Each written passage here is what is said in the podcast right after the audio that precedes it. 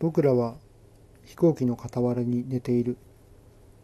僕らは60キロ以上歩いてきた。僕らは秘蔵の液体を飲み尽くしてしまった。僕らは東方に何者をも認めなかった。また一人の領有もこの地域の上空は飛ばなかった。僕らはいつまで待つことに耐えうるだろうか。すでに僕らは非常に乾いている。僕らは粉砕された記憶の破片を集めて大きな焚き火台を築いた。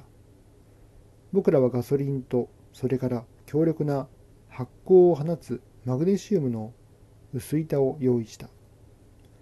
僕らはこの火事に点火するために日が暗く暮れ落ちるのを待った。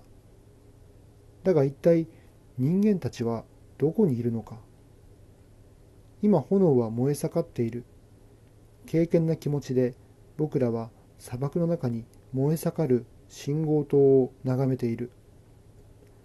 僕らは夜の中に輝き渡る自分たちの無言の明るいメッセージを眺めている。そして僕は考える。この信号が劇的な叫びを乗せていくことはもちろんだが、同時にまたそれはおびただしい愛情をも乗せてゆくのだと。僕らは飲みたいのだ。だがまた僕らは通信したくもあるのだ。別の火を夜の中に灯り入れよ。人間だけが火を持っている。人間よ、我らに答えよ。僕には妻の目が見えてくる。僕にはこの目以外のものは何も見えない。その目は質問する。僕には、ともすれば僕に関心を持つかもしれないあらゆる人々の目が見えてくる。そしてそれらの目は質問する。おびただしい視線の一束が僕の沈黙を責める。僕は答えているよ。僕は答えているよ。僕は力の限り答えているよ。僕は夜の中にこれ以上輝かしい炎をあげることはできないよ。僕はできるだけのことはした。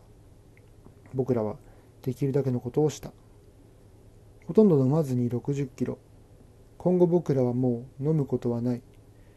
僕らがもし長く持てないとしても、それは僕らの罪だろうか。飲むものさえあったら僕らはおとなしく、福部を吸いながらここでじっと待ったはずだ。ところが鈴のコップの底を僕が吸い尽くしたあの瞬間から一つの時計が動き出した。最後の一滴を僕がすり込んだその瞬間から僕は一つの坂を下り出した。時間が大河のように僕を運び去るとしても僕にはそれをせき止めることはできないではないか。プレボーは泣いている。僕は彼の肩を叩く。僕が言う彼を慰めようとダメならダメで仕方がないさ彼が僕に答える。僕が泣いているのは自分のことやなんかじゃないよ。そうだ、それは確かだ。僕はすでにもうこの明らかな事実を知っていた。耐え難いものなんか一つもありはしないと僕は知るはずだった。明日、そうして明後日、いよいよ耐え難いものなんか一つもありはしないと。いよいよはっきりと拷問の苦痛に対しても僕は半信半疑だ。僕はこのことはすでに日頃から考えていた。僕は一度操縦室に閉じ込められたまま溺死しかけたことがあった。その時僕はあまり苦しまなかった。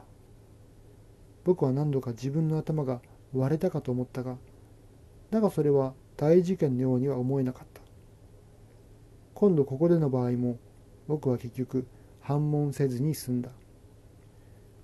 このことで明日僕はもっと不思議な事実を教えられるはずだ。あんなに大きな焚き火はしたものの、僕は実は人間たちに分からせようとすることはこの時すでに諦めていた。自分のことやなんかじゃないよ。そうだ。そうなのだ。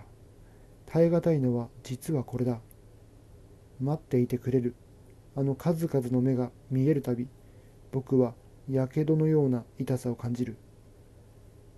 すぐさま起き上がってまっしぐらに前方へ走り出したい衝動に駆られる。向こうで人々が「助けてくれ」と叫んでいるのだ。人々がナンパ仕掛けているのだ。これは実に変わった役割の転倒ではあるが僕は普段からこう考えている。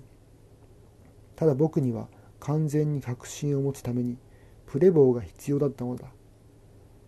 ところがプレボーも僕らがうるさいほど聞かされてきた死を前のあの反問は感じないらしいのだ。ただ彼には忍びがたい何者かがあるのだ。それは僕とで同じだ。ああ僕は休んじて眠るつもりだ。